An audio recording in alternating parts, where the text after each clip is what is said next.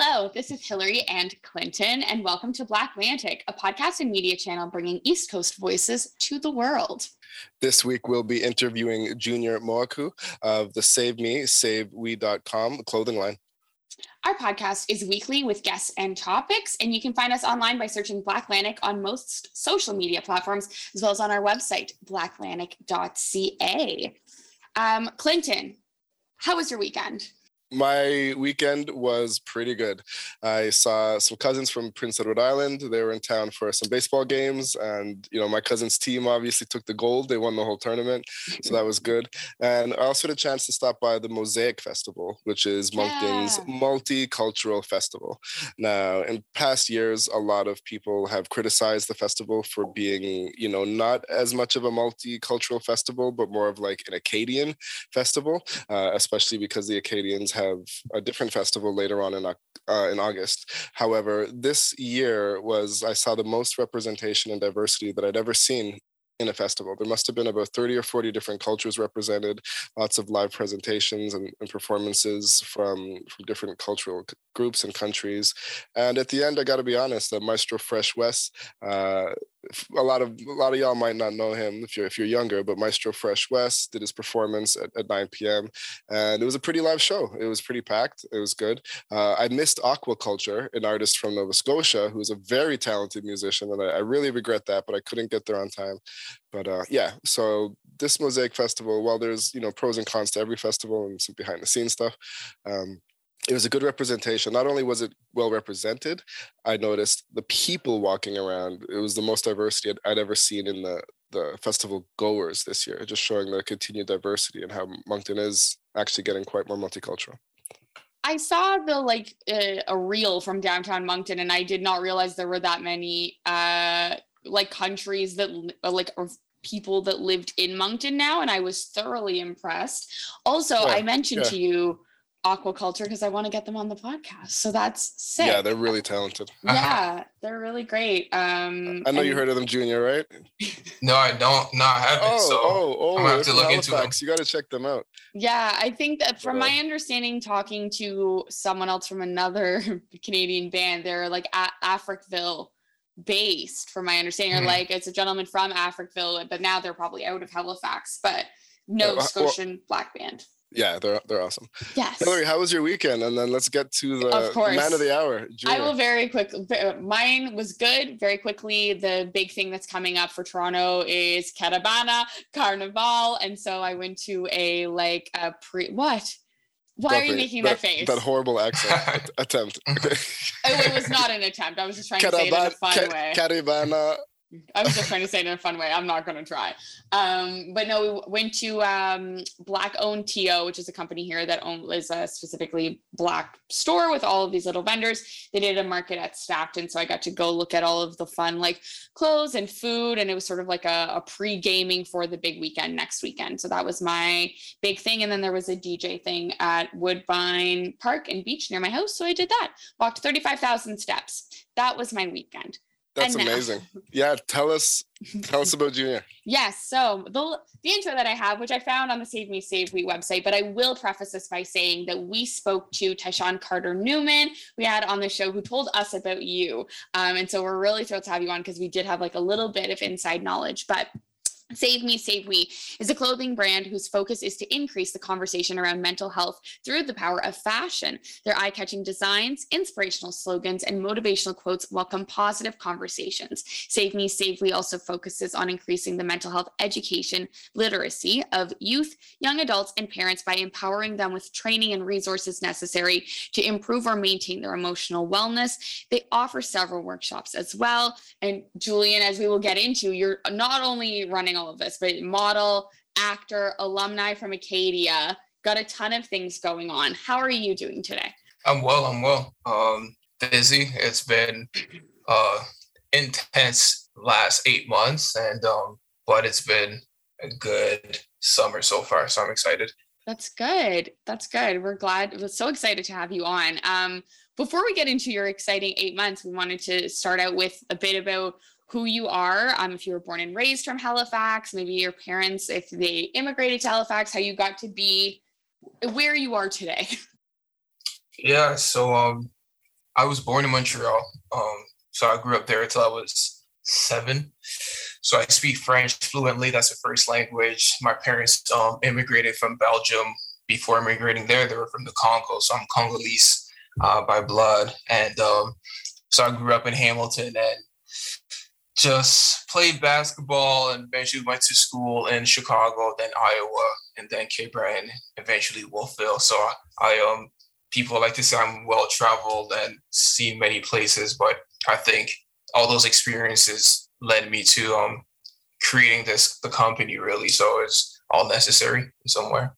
How? How how did living in these different places lead, lead you to create a company with such a like a positive message and focus on mental health?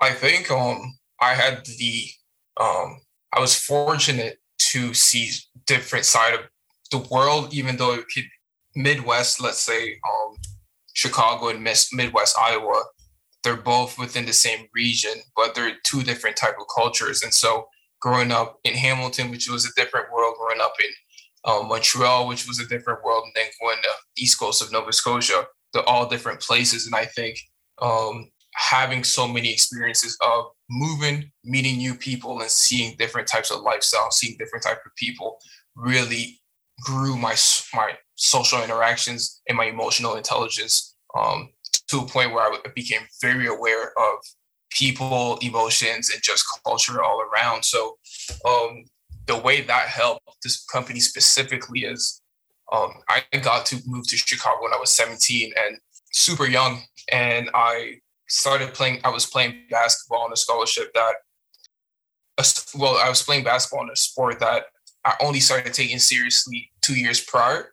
I was I wanted to be a pro skateboarder. I wanted to travel the world, be a Ryan Sheckler, hang out with Nyjah Huston and all those guys. And um, but when I decided to focus on basketball, I knew that my skills weren't at the highest level. Um, I knew that my work ethic would get me where I wanted to, which was just play college basketball, maybe possibly play pro. And um, doing so, I realized, okay, I went to I went to school in Chicago, and I was like, man, I'm playing in front of guys who have who are more skilled, but not as uh, as mentally sharp or as mentally focused as I was. And uh, that's when I was introduced to okay, um, mental health plays a big part in the classroom, plays a big part in our social life, plays a big part um, in, in in sports. And so seeing that, then going to Iowa and, and seeing how magnified sports are and how people react to um, wins and loss and the pressure of, of social interactions um, really put a spotlight for that on me, if that made sense. When you are when you stay in your own circle your whole life, you actually don't see the differences. And so the people who live and grew up in Iowa don't don't know anything outside of Iowa. and being from Montreal, Hamilton, coming from Chicago, Nova Scotia, and all those places, I, I realized that there is a very big common denominator in people's happiness and people's social life, and it was um, the lack of attention on their mental health. wow, I, I find that super fascinating, and I want to ask two questions, and hope like I hope hope that they're okay to ask. Tell me, tell me sure. if you don't, don't want to answer them, that's fine. But I'm curious if like what your mental health was sort of like traveling that much and if it's that like introspection that helped put a spotlight on the mental health in the general vicinity of all of those different cities because for me as someone who's only really lived canada moncton toronto ottawa i can pinpoint the differences in like how i've been treated racially which is the other question i want to ask you. Um, but like to me canada i see like a sort of blanket mental health across the board. There's like the elite rich and there's sort of everybody else. Whereas, you know, mm-hmm. two different countries with much different, surprisingly to some people, like laws and rules and ways of living despite being neighbors i'm wondering like it, did you find in yourself by traveling so much that your mental health was in a state that you started looking at resources and the people around you and noticing differences and then also the similarities in all those countries or what for you like what were those differences um the, looking back my mental health was never really crucially impacted mm-hmm. and um i didn't like pinpoint it to mental health until later on, I was just like, what is this thing that um, people are battling and not realizing? Like you can you understand it, but you're not speaking it. You know what I mean? Mm-hmm. And I could just feel it.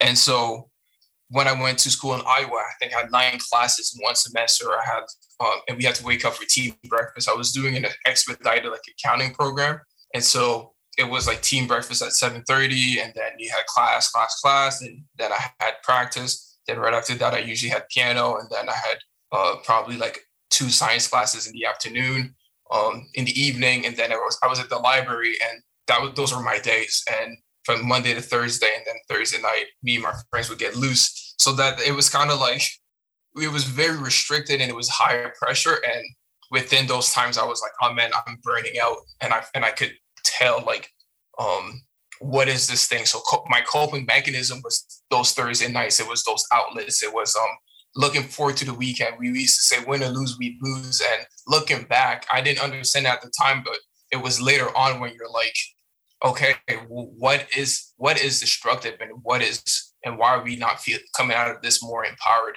And so, though my mental health in college was never it was never a detriment because I kind of was always I always ask my questions and I'll speak to it about it a little bit later.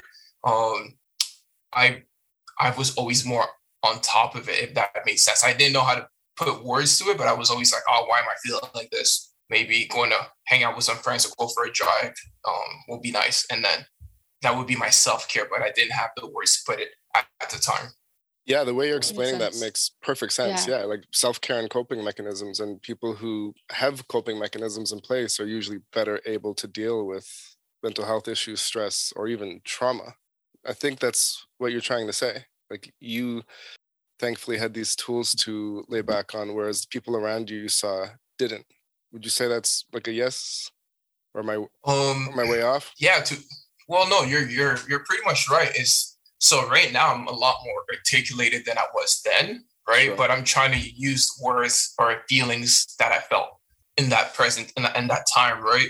And so I'm kind of like our friends wouldn't talk if we were stressed or anxious. Like we lose about six to seven guys a year on basketball teams um, because of stress or depression or anxiety. But those words are not really being expressed and so we're so we're just like this person is feeling unwell or something like that you know what i mean? And so yeah. we didn't have we didn't have words um, to put it together. So me when i was there uh, i say this in my in some of my presentations i almost lost a, a family member due to death by suicide um, when i was younger. So the idea of feeling emotionally unwell to the point where you wouldn't want to take your life was already in my mind. And so every time where I felt I never felt like myself, I would be like, what what will revitalize me in this moment, if that makes sense.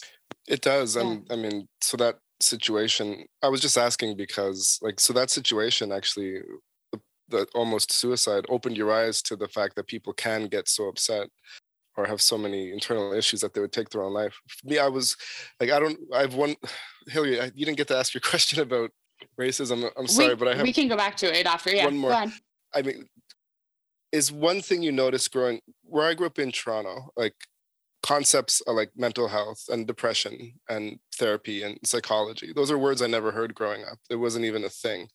Um, in the different places you grew up, were those? Did you notice those similarities in different cities that people in certain communities just didn't talk about those kinds of things? No, we don't talk about it. Even like by almost losing a family member to it. It was never talked about. Um, yeah. After the situation was um, resolved, it was probably never mentioned again, and so it, it leaves you with like, hmm, what what happened? You want you you have questions, but it's kind of taboo. And if you're Christian or you're black, it's it's a very stigmatized thing, and so um, it's definitely. We were, I was both. you know, so so yeah, you know exactly yeah. what I'm saying. It's definitely yeah. not talked about, and so um, it's it's the fact that you're exposed that your mind kind of wonders like, hmm, this is a possibility, and I feel like some people never had the chance to just talk about it or even know that depression could lead to this. And honestly, like seven, the progress we've made with mental health and discussions in sports and athletes seven years ago or eight years ago has drastically changed. But when I tell you that that word never came up in my three years in America, uh, it never did. That's yeah. crazy. That's uh, really sad and also, but like a stark difference too, I guess now, because I mean, I can like completely agree with everything Clinton's saying, and, and maybe something you've noticed about the East Coast as well is that I felt like growing up that there was no um, mention of that type of stuff as well. For me, it was moving to Ontario that I all of a sudden noticed all of these resources and this big push for mental health here. But besides the point, yeah, the question that I wanted to ask you very briefly, and just because we're a Black centric podcast, and I feel I'd be remiss if I didn't ask, and uh, is about you know ever feeling out of place because you are a black man in all of these different locations and you named so many and i i often people think that like Montreal, Toronto, the bigger cities are going to be more inclusive and that places like Cape Breton aren't. And then I've spent time in Halifax and I've heard that Halifax isn't. And so I'm just curious overall, are there any of those places that like any experience that you had stuck out to you as negative towards your race or your personhood, or maybe the opposite is something really positive or you were surprised? And did you think Cape Breton was as white as I currently think that it is? Because I don't, I still haven't been to Cape Breton, and I'm like, it's white, right? yeah. Um. Yeah. I. first off, it, it was. I'll, I'll answer the Cape Breton question in a second, but um, moving so much have put me in so many different type of scenarios where I was kind of discriminated in some way or form uh, coming from Montreal to Hamilton, I was French and I had a Quebecois accent. And so um, growing up, I, I felt what it felt like to be alienated, alienated um, because of feeling a little different. And um, and then going to Chicago was all black. Like it was the first time in my life where I was just surrounded by a black community and it felt super welcoming. So when I went to Iowa, it was a complete shock, right? It was uh, predominantly white, and I did you if you look for the bad in people, you will see it. And so um, when I was there, I I did not focus. I I did not focus on racism. I did not look for the bad. I stayed within my corner. And so I honestly can say I didn't really experience it. Um, though I know it was happening, I did not experience it as much. And then when I went to um, Cape Breton, there was there are black communities there, and there are there is um, some racism happening and discrimination. But again, um, I I did not put my focus or put out the energy that I want to re- uh, reciprocate any of that stuff. If that makes sense. Um, my high school yearbook quote was "Stay low, keep your feet moving," which is a quote from um, Friday Night Lights, and um, that's kind of how I was planning to go to university. It was like focus on what you got to do and keep moving, and and that stuff had never really bothered me or affected me much. I never really saw it. Awesome. Thank you, and thank you for letting me know about Cape Breton. no, honestly, you'll you'll. Did you say you've been to Cape Breton? No, I haven't. In Nova Scotia, I think I've only gone to Halifax. I think I don't think I've gone anywhere else really in Nova there's Scotia. A, there's a massive Black community in Cape Breton, and so it's so it's not as bad as people think, but uh, it's definitely uh, the country. All right, well, next summer I'll I'll make an effort. yeah, it's beautiful too. Oh my god we often hear one of the other when we're interviewing guests on the show. Like either people are very tuned into and focused on the racism and the fight and the struggle to break it down because whether or not we pay attention to it it's there and even if it's not blatantly in your face it's systemically yeah. there and then uh, the other group of people we interview typically say um, what you said which is which is a perfectly reasonable and sound way to live as well. Like I'm, I'm here, I gotta survive, I gotta hustle, I gotta focus on what I gotta focus on. I know there's this stuff around me, but I've got my eyes on the prize and I want positive things to come into my life. So mm-hmm. yeah, what you pay attention to, what you look for, you will find.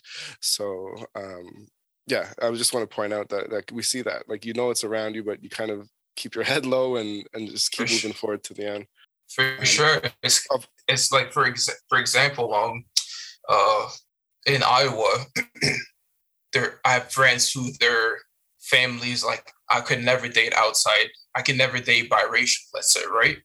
But um their parents, I'm best friends with their parents. I'm playing piano, playing piano with them at church, and they're like my accounting uh, tutors, and and it's a very t- uh, tight knit community, and it's kind of like, but some people like, if if if I gave them something to look bad upon my culture or me as a black man, then they probably would have attacked that. You know what I mean? And so w- whenever I was in a situation where I'm where I'm like uh, the minority, I just always say my authentic self. I didn't have to please anybody, but I always was respectful, and I felt like that was always reciprocated to me. And so um, I, I kind of lucked out with that. But it, it is also in a way, and weird. I'm saying this because it's kind of like um, racism has a way to manifest this way in, in weird ways. You know what I mean? And it's like, yes, I accept you, but you don't belong type of thing. And so I saw that a lot. Or as long as you don't act like the any as long as you don't do anything that fits the negative stereotype I have of other black people, because maybe you're just not not like them. Yeah. So you're accepted, uh, but you have to, we have to code switch a bit, um, and you don't want to give them any reason to think to reinforce any stereotypes they might have. And I'm not calling everyone down there racist, or eh, I'm not calling white people racist at all. But like you said, there are some of those out there. Mm-hmm. Anyways, um, that was no, that was very insightful.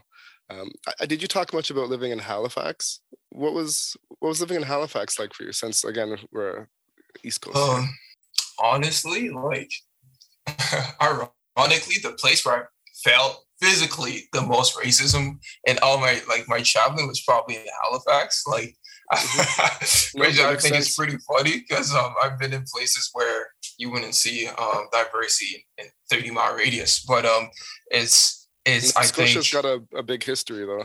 Yeah, and, I, and it's it's it's weird, but Halifax has been great, honestly. Like other than the little slip ups every now and then, I've really enjoyed living in Halifax. Um, I was fortunate to be employed right out of university, and I had still had my clothing brand going, and so um, coming here and finding a community that was supportive, a community that was um, helped me grow my network and all that. Um, it's been Halifax has been great.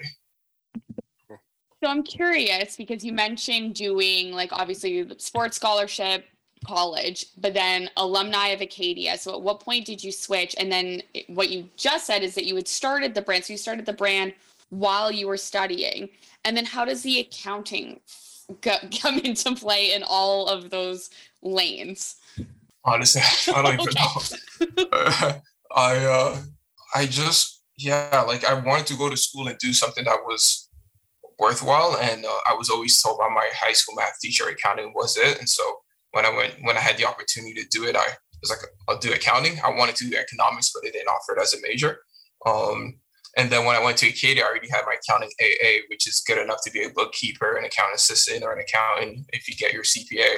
Um, but uh, I wanted to continue my studies, and so I want to maybe get an MBA. Um, so I went to Cape Breton. Basketball there wasn't as great, and then I went to Acadia just to get my BBA. But um, it was at Acadia that I decided to grow the company. Like my at the end of my fourth year of university, I did five years.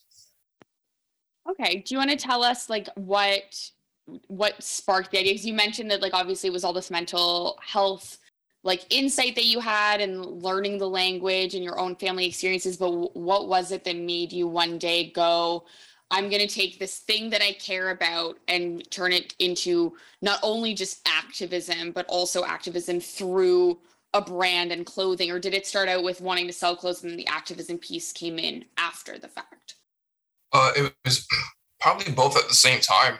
And like like I said, like I've, I've been all over the place and did like the skateboarding, like acting, all that. And so mental health, I never was like was never like, oh, this is going to be my passion. I'm going to become an expert on, on mental health. It, it felt like it was so in my so in my face. I needed to talk about it, and then it was impacting the people that I cared about the most, which were my friends and family, and nobody was really talking about it.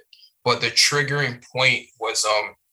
So this is so now I've played basketball in four different cities in six different years, and I've got to see a different type of people and I could see a reoccurring theme, and it's just like sports teams are losing four to five guys a year due to mental health reasons. And by that point, I understand what mental health is. And I'm in hotel rooms traveling with guys, and I'm like, "Why are you sad? Why are you depressed?" And they're they're giving hints, but they're not trying to talk about it. It's still stigmatized, and I'm trying to welcome that conversation without pushing too much or crossing boundaries. And so um, it was really like what I was saying, it's really impacting like my, my teammates and I could really see it, but I didn't really want to uh, probe too much because it would create pushbacks. And um, and so that's when I first noticed and it became really apparent. And so when I noticed that, I could just see all the red flags everywhere. And one day I was at the library and I could overhear a group of students talking and saying, I can't wait to get this exam done so I can get blackout drunk. And it's really in that moment where I realized that our coping mechanisms were drugs, that our coping mechanisms are alcohol, that our coping mechanisms is everything destructive rather than empowering. And so, and I also realized in that moment that feeling I've been feeling since Chicago, which is people's pain and suffering cannot take bring you happiness. It actually takes away from that. Um, and that moment, it really became apparent. Like I give this example, like, have you ever told a joke to somebody and you guys are laughing and somebody walks in the room mad as hell and all of a sudden their energy makes the joke all of a sudden not fun anymore, right? Um, we're products of our environment and people's actions, energy, words, their thoughts and decisions impact you directly or indirectly. And that really became apparent for me in that moment. I was like, ah, that's what it is. That's why sometimes I'm feeling happier than other people in situations where we should all be feeling happy, but their pain and energy is taken away from that. And so um, that moment in that library, realizing that, man, those people are, they're about to finish this exam on Thursday and go get messed up is their way to celebrate all their hard work is, was to me was alarming. And so uh, right away I messaged my brother and I was like, man, I wanted people to talk to me about mental health without um, having, without doing the most. And so that's why I had the idea of having a shirt that said save me on it. And so people would genuinely ask me, hey, what's going on? And I gave me the opportunity to talk about mental health. And so that's how the the idea of Save Me Save Me came about. Wow. Um, and in the beginning, is that the result you got? Did you find that um, your goal was working? People were coming up to you and, and speaking to you, and how did the brand grow from there? Yeah, so so I think I got the idea in April, and I kind of was telling a couple people, like my couple close friends, like I'm gonna wear a shirt that says this, but it was still very stigmatized, I was very afraid. Um, so I didn't really think it was gonna work um, as well as it did. But then that June, I lost a friend that I had met in Iowa um, through death by suicide, and that's when I was like, all right, no, this is whether I like it or not, I'm gonna pursue with all my might at least my final year of basketball. My focus is gonna be talking about mental health um, because it's it's bad, and I'm losing people that I care about. And so, um, yeah, I September 15th, I believe, I started I started going to class with a shirt that said "Save Me" on it. My teacher, I walk in class, teachers would be like, "Everybody sit down, everybody sit down. You need saving," and and so my teachers would be like. Junior, what's going on? Like, talk, talk to me. And then it was a chance for me to talk about my mental health in front of the class, right?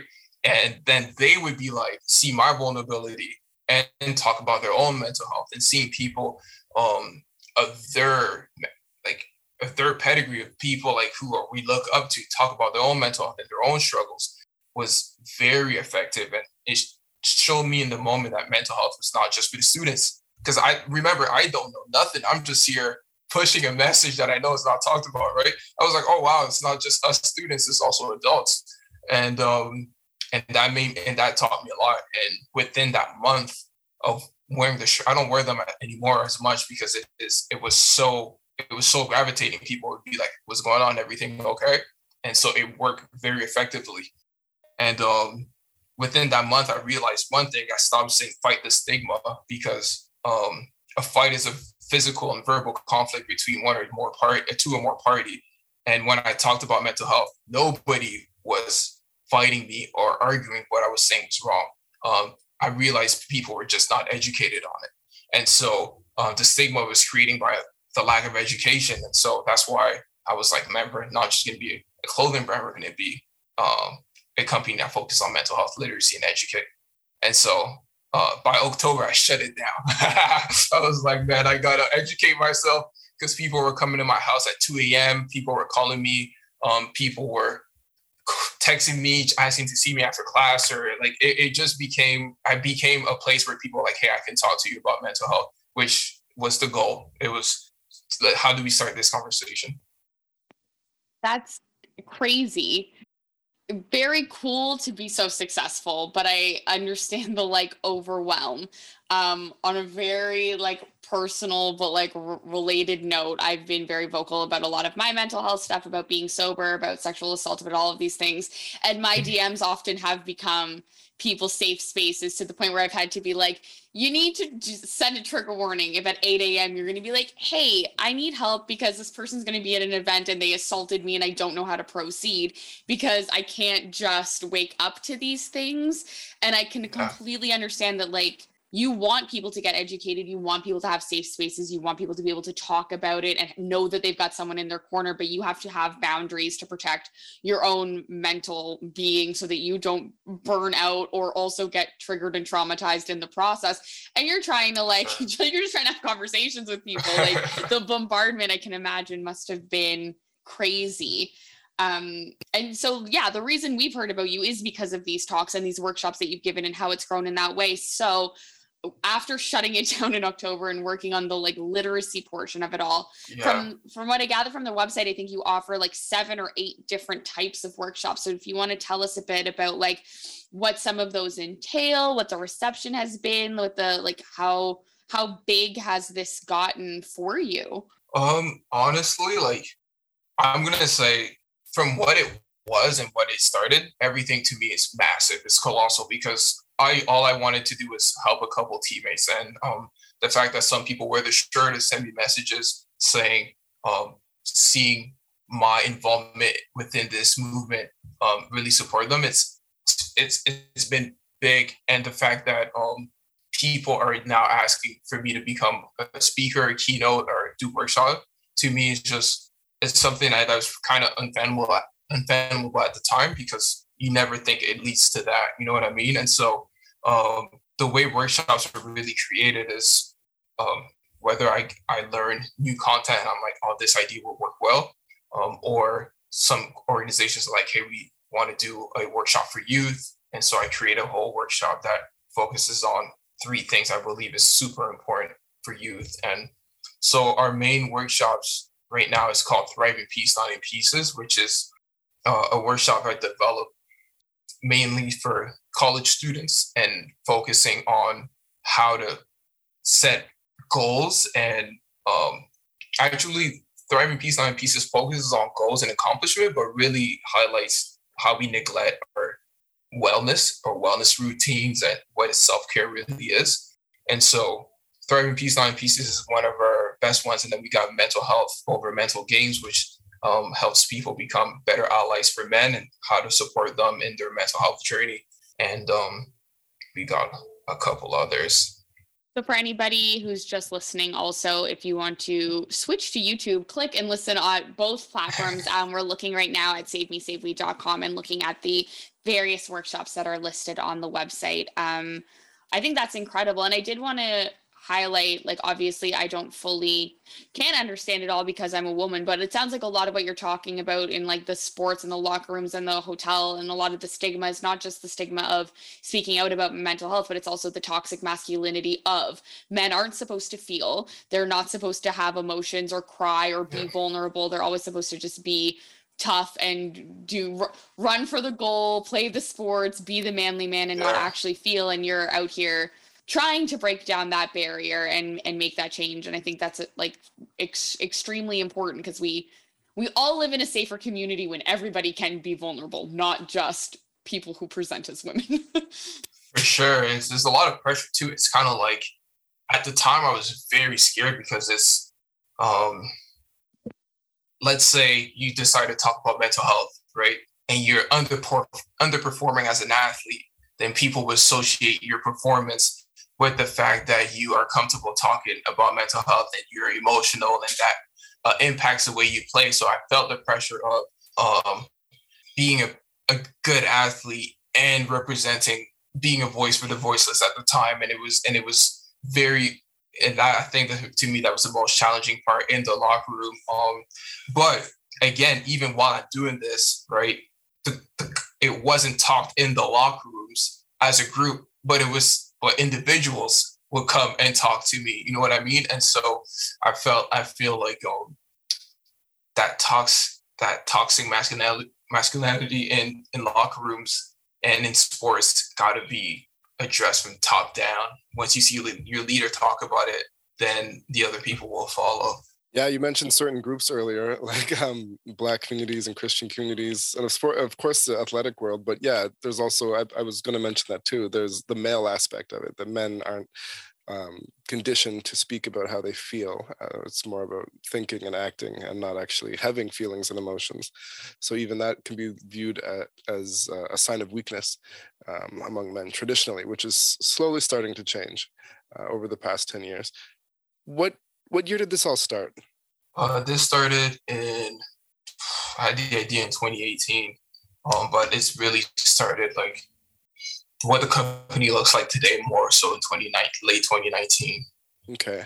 Um, we see on your website there's podcasts, there's YouTube yeah. video series. So these are all ways which, to reach different people in different ways on top of the workshops, right? Yeah, which which honestly, like I I had like so Out Loud was a T a web series that I created um right before the pandemic, and it talked about we we would talk to individuals who uh, went through their emotional like their mental health struggles, and it talks about the re- the resiliency over how they overcame and all that. And so there's about five episodes we've just been I never felt comfortable releasing at the time, and now we're finally I'm finally comfortable releasing that. And then I did Home But Not Alone as, as well. There's a couple episodes that are going to come out with different individuals from different professions who talk about their mental health and how they're thriving throughout the pandemic. But what I think we're going to do is just put all of those together and just make it the big out loud, which is hearing people's darkest and deepest fears and um, overcomings out loud, which started with Riley. Oh man, it's a brave soul to share his story, which is awesome, which is what we needed, right? which is the reality of a a college student who went through depression and suicidal ideation and suicidal attempts, and now talking about um, his overcoming how he lives life. And um, it's it's an amazing episode. And the next one's where we have uh, one with a mother who um, I met her in a class in a, in a, in a class I took on suicide and prevention at Acadia. Um, which is was a master class, which I had to write a letter and say, "Hey, can I please let into this class? Because I'm trying to do talk about mental health and I need all the resources I need. And the university had to go on a vote for it. And it was 5-4. And I got and I got let into that master's class. And she was introducing herself and talking about mental health. And she said, There's nothing worse than coming home. Um, uh, she, there's nothing worse than going home and possibly finding your daughter uh, dead. She said it's not a matter of if, it's a matter of when. And when I heard those words, I was like shook to the core, and I knew that um, I would create a podcast based on that those sentences. And I have an episode. I was lucky enough to get an episode with her, which I'll release um, later this summer. Wow! So for people listening um, and not watching on YouTube, it's save me save savemesavewe.com where there's all kinds of amazing content here, and uh, those stories sound really moving. Um, people should definitely like when you're done with this, move over to there and, and check out that content as well, which is something I'm going to do after the show. Appreciate it. Um, here, you take it, Hillary. For sure. Sorry, I'm re- I'm regrouping because I've been in that scenario and my eyes started to water. So I'm just gonna have a deep have a, have a have a deep breath with all of our listeners about that. It's very heavy, but it's it's extremely extremely important um, for people to listen to that. And also like I do think that a lot of people, the way that we speak about trauma and um, mental health now, that more and more people should be trauma informed because it does seem that a lot of the people in power are not trauma informed and it does tend to fall to regular civilians much more than it should. And it would be great if we all could just take a class to figure out the best way to respond to people in distress. But anyway, I just need to ramble that while my eyes dried up and now we're good. good. Um, so uh, like obviously you've been doing the workshops, so you've also been, from my understanding, like going into schools, speaking with people, and you had Tyshawn, as we mentioned, be one of the guest speakers as well. Um, Shout out to Tyshawn for real. Yeah, Tyshawn. I mean, I know that he wants to, from my understanding, like do something like that out here as well, and like is really trying to push mental health. He does like those mental health Mondays, and it seems like a really like a, lot of great you know black male people working towards breaking down these barriers. Um, what do you envision save me save we or any of these you know speaker series and the podcasts and the um, video series growing into? What is your what are your future goals? Um would it be crazy if I said um, I want Save Me Save We to be the Nike of mental health? um, that's not crazy. Wild. Yeah, that's cool. You got you got a dream. You got a dream big. Just do it. you know, it, it's, it's not crazy enough, is what Nike would say. Um, yeah, exactly. but uh, no. So, and I, when I first met Tyshawn, uh, one of the things, um, the one of the things we were talking on FaceTime is this needs to be fun. Um, this like he doesn't want to do a presentation it's like sad and people are moping around. He's like no this needs to be fun. And i think somewhere along the line we we we get confused with what mental health is. Um and so i think i want save me save we to be synonymous with mental health and not mental illness if that makes sense. I want i want people to see save me save we as a resource and a place where they can come and get and increase their mental health literacy have the resources get consulting for, for their organization. Um, and i say and i say that i want save say to be the nike the nike like nike because nike makes clothes for let's say for people who to to get in shape. You know what i mean? So but when you see nike you see the result you don't think about uh, being out of shape if that makes sense. And so when when i want see people wear save me save we i want people to see like th- people thriving and the idea of thriving rather than the idea of mental illness. And I think once I'm we're able to push the message of, hey, this is mental health, and and if you're proactive and instead of reactive, then things can be a lot better. And so that's why I really want to push the agenda of, hey, proactive self care, proactive um, wellness routines to everybody less like mental health and more like more like mentally healthy. Like this is what a good mentally sound person like looks like and feels like and can be so that they're an example of of like the the goal. And i really like i really like that idea. Yeah and, and i think like and i say like mentally healthy like everybody has like their mental health you know mm-hmm. what i mean? It is on a spectrum it's on a continuum. And so it's it's just make instead of always when every time people think about mental health, it has that connotation that things it's it has to be bad, right? It, or it's bad or it's sad. But on the continuum, you're either mentally healthy or mentally ill, and um, most people are in between and closer to the health. But I want the idea of like, hey, when we talk about mental health, it's not stigmatized. It's we see it as the Gymshark or the athletic. Like we we see the athletic part, not the out of shape part, if that makes sense. It's a cool concept. It's a cool, like, yeah. So Nike inspires athleticism. Um, you want people, I think what you're saying is you want people to see your brand and be inspired to work towards improving their mental health situation wherever it is on that spectrum. Yeah, exactly. I don't want it's it to like be a, a, a motivator. Of, yeah. Yeah. Something bad, but of something good to achieve, to to thrive towards. Exactly. Yeah. Constantly working on every day, like health. You don't just get healthy once and then you're done for the rest of your life. Like you have to yeah. maintain it and work on it and continue. Put, put the time and effort to it. Yeah, exactly. yeah, that makes perfect sense, and that's a great way to think about it. Um, did you? So you also, so you don't just do this. You you model and you act and you're in this company and i'm not sure how many people are a part of this company. Maybe you want to tell us how big the team is if you if you feel comfortable if not don't worry about it. Um, did you do those things before or after this? When did those become passions of yours? Um acting has been like a passion of mine since i'm like six. I used to do um improv in montreal is a big thing. Um so you have like improv teams and you and you go to travel against other schools and you compete as like one oh, improv yeah? team against the other. Yeah, it's pretty sweet. So okay, on, in sorry. Montreal, so like so what we would do. So in Montreal, I would do that when I was like six, seven, and then when I moved to Hamilton, I was fortunate enough to have a, a elementary school that had an improv team that would compete other uh, schools, and so the crowd votes who had the best little skit, and so it's like a, this very competitive aspect. And I would get like regional all star MVP, and I was and I had set myself as a top improv player, and so acting had always felt fun and natural to me. And so um, when I went to school in Iowa, there was this joke that I was an underwear model from Canada because I was lean and shredded.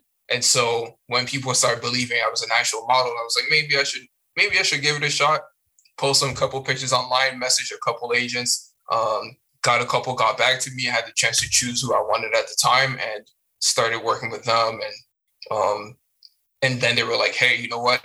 The day I got signed, they were like, you got an audition 30 minutes from now, go. And I was like, oof. And so I was kind of thrown into the acting part. Uh, it was the first time I had done actual acting rather than improv. And uh, I just enjoyed it and fell in love with it. So I kept doing it are you are you in anything that anybody can like go and watch? Uh, yeah. So I I, I was in Diggstown last year, which um season three, I mm-hmm. think. Mm-hmm. Um, and then I did a sh- and then I'm a main character, a principal character in um a show called These Woods Are Haunted, and um uh Broken Famous. Just a couple. I, I there's an IMDb page, so whatever you would see it on there, yeah, you'll um you'll be able to watch no offense to anyone before, but our guests keep getting more and more prolific. the Winner of Big Brother, some with an IMDb page. Like we're we're getting very cool guests. I'm very happy. But that's that's thrilling. That's so exciting. And also it's amazing to get signed and 30 minutes later someone is already interested in in you. I don't know how often that happens.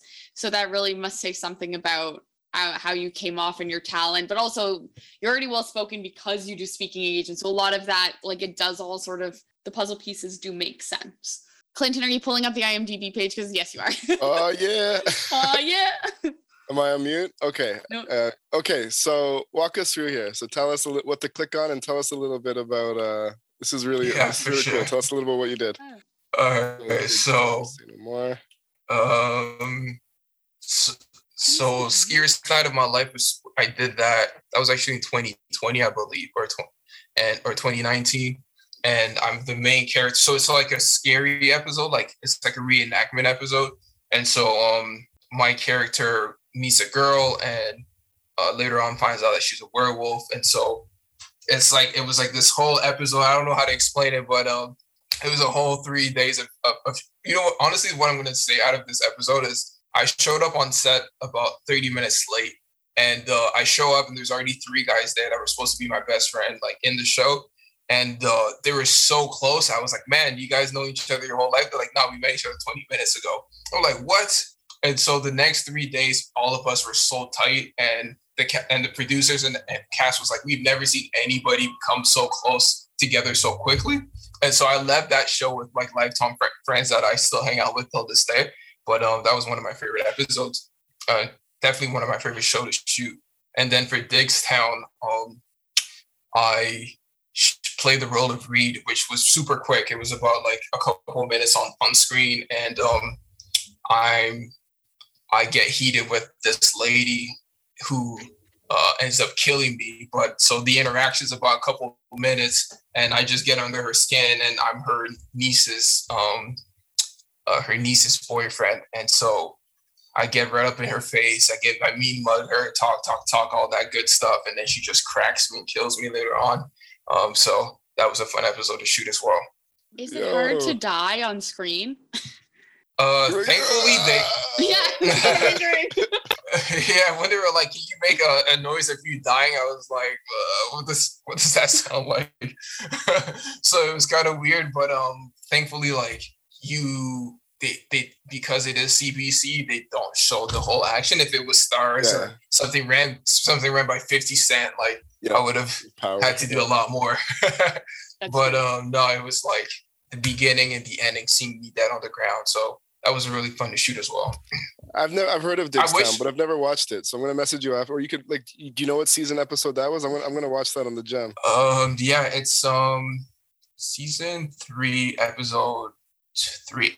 Click click on Jojo Kirby first. Okay, I was yeah. I'm not I'm not great with IMDb. That's that's that's also, the name. You got to get your profile episode. picture. Where's your profile picture? Where's the? So so here's what so here's what's going on. So everybody who has an IMDb page, like everybody here, um, their agent or themselves pay for it, and they uh, create their own account. Okay. And I was not seeing any benefits of still paying for my IMDb account. I hear that. Uh, which which I stopped honestly like a month ago um, because I, I haven't been, I decided not to act as much this entire summer. Um, because man, you get paid well, but your taxes are crazy. So I was like, uh, you know, I, I need my accountant to teach me a little more on this. So, but no, so my my IMDb page is gonna stay down until I do another show, and then I'm gonna bring it back up. Gotcha. When the show airs and type of thing. Okay, season three, episode two. Cool. Wow. Well, I know Cool. Dig- Diggstown. I know that I don't know. I'm not going to say who it is that you and I, Clinton, both know, but we know someone who's going to be on the next season now that they're filming in PEI and not in Yeah. Nova Scotia. And we've also we're supposed to have someone who's I think always on the show, like a recurring character as a guest. So we need to watch the show for several Yeah, for sure. and several different reasons. Are you allowed to name drop um, who you know is gonna be? Who I know who's going to be. I don't think that we should, but we know M like uh we know Mfo, who's friends with Logic of Stolen from Africa, who we want to get on the show. Who Mm. Logic of Stolen from Africa said he would get us on. Um, and I know he's a recurring character on. But the PEI Awesome. person, I'll tell you, I'll tell you after for sure. I just don't want to say anything, and then for some reason that person is like CBC kicks them off Yeah, because yeah. obviously CBC listens to every podcast that we do, Everyone. Sure. every Alright. single one. Anyway, Uh, I forgot to say it's not there, but uh, have you guys watched the show Moonshine? I've not. No, it's now on Netflix. But uh, I was casted to do a small role for them last year, and uh, if you guys are looking for Nova Scotia shows to watch, uh, Moonshine's the one to go with. It's also a great show I've heard with local with with some local guys. Great That's show. amazing. Huh. I'm looking for it. But that's cool. I mean, and to our listeners listening to the audio, that's great. But more and more, we're getting better with this this video stuff. so you're gonna have to start converting over to our YouTube channel so we can grow that too. Yeah, do that. And also go like watch all of the stuff that we've now referenced too. Watch our podcast, watch all of the IMDb list. Just under- look up Junior Yes. and um, yeah, find it all. yeah, find all of it. That's insane. So you decided to act less this summer to focus more on the brand or enjoying your summer? Yeah, well, I well, full disclosure, I had a crazy surgery in March, which gave which kind of sidelined me for a couple weeks, and so um, I was like, I just decided not to act as much this this summer. Plus, my hair is a little different than the pictures that were on the IMDb page, so I'm getting them redreaded. Uh, I'm gonna get myself a new photo shoot, so when the IMDb page is back up, it's gonna be popping. All right, all right. all That's right. fair. That's fair. That's fair. That's All right, exciting well. I feel like we could probably talk to you for another hour or Yeah. two, but we're way past seven, and I don't know what your timeline is for the night. But um, yeah, is there anything else you want the listeners to know? Any thoughts you have? Final uh, messages about what you're doing that you want to leave? Impressions you want to leave with the people? Um, like the only message I want to say is, like myself and everybody that I do know, like you do not have to be a mental health expert or have all the resource um, to talk about mental health.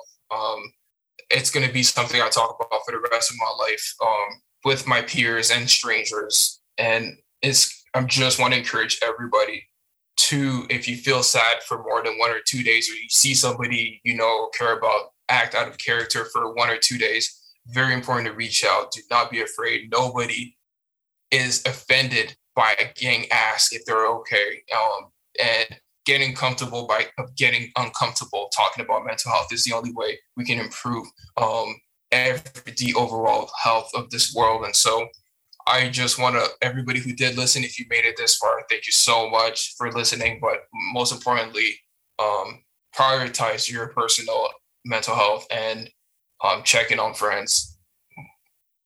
Strong message. That's a strong ending. Thank you so much. yeah. Um, so for us, thank you for tuning in once again as well. Find us on all your your social sites and streaming channels. And uh, you took the words out of my mouth, Junior. I always give thanks to anyone who's listening through to the end. So big shout out, respect for that. We're celebrating like uh, I mean not millions, but fifteen hundred listens Yeah. this week. So that's pretty good. And uh, yeah, it's growing. So Yeah. yeah, We're doing pretty good. So yeah, savemesavewe.com, Clinton Davis, Cropberry, Justin Moaku. That was an episode. Yeah. yeah. We're good? Thanks peace. for listening, Yes. everyone. Bye. See ya.